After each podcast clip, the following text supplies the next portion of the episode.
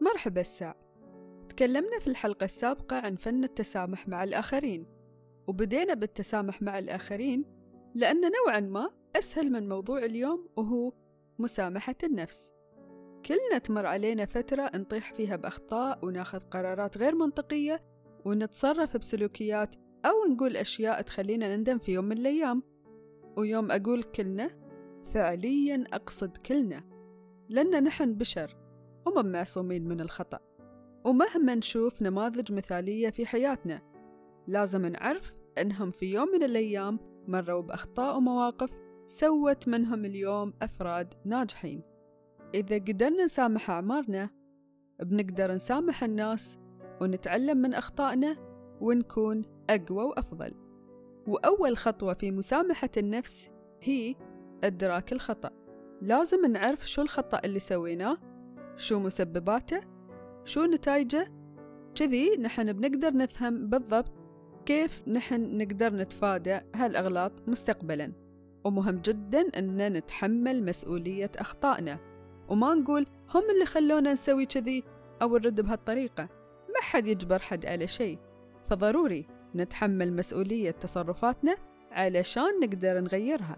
لأن إذا تمينا نعق اللوم والغلط على غيرنا عمرنا ما بنتغير.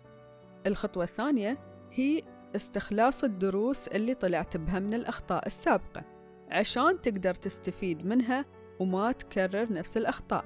تذكر واسترجع سلوكياتك وكلامك وردات فعلك وحاول تشوف كيف ممكن كنت تتصرف بطريقة أفضل عشان تقدر تكون واعي أكثر للمواقف المستقبلية. ممكن يكون الدرس اللي تعلمته أنك تضبط عصبيتك أو تتحكم بانفعالاتك أو كيف تتجاهل الإساءة أو حتى ممكن يكون كيف تأخذ الأمور بطريقة فكاهية.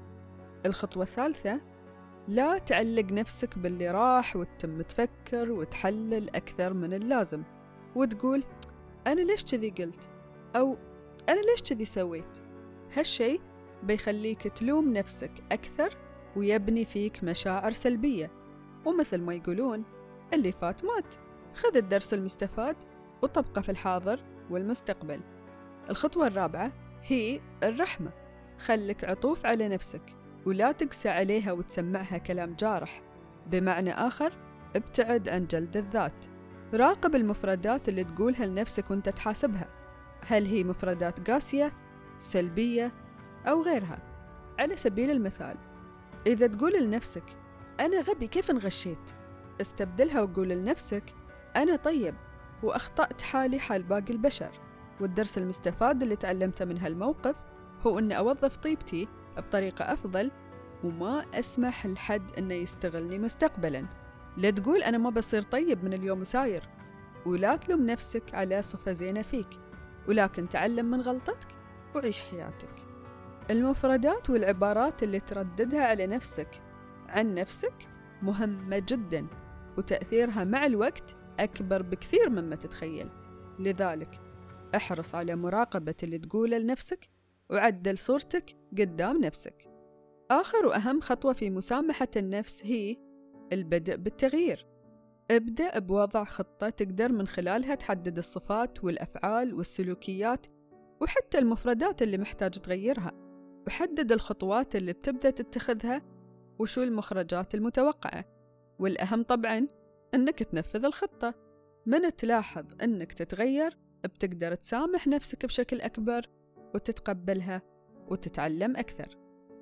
وعشان نكون واقعيين في ناس تواجه صعوبة حقيقية في مسامحة نفسها مهما حاولت.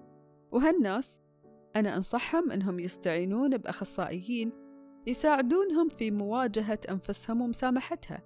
وهالشيء أبدا مو بعيب ولا غلط. بالعكس هذا الشيء جدا طبيعي. مثل ما نستعين بمدرب رياضي عشان نتمرن ونحسن صحتنا الجسدية عادي جدا نستعين بأخصائي يساعدنا في تحسين صحتنا النفسية. وآخر شيء بقوله أخطائك في الماضي مو بهي اللي يتحدد أنت منو اليوم. تعلم منها سامح نفسك واستمر.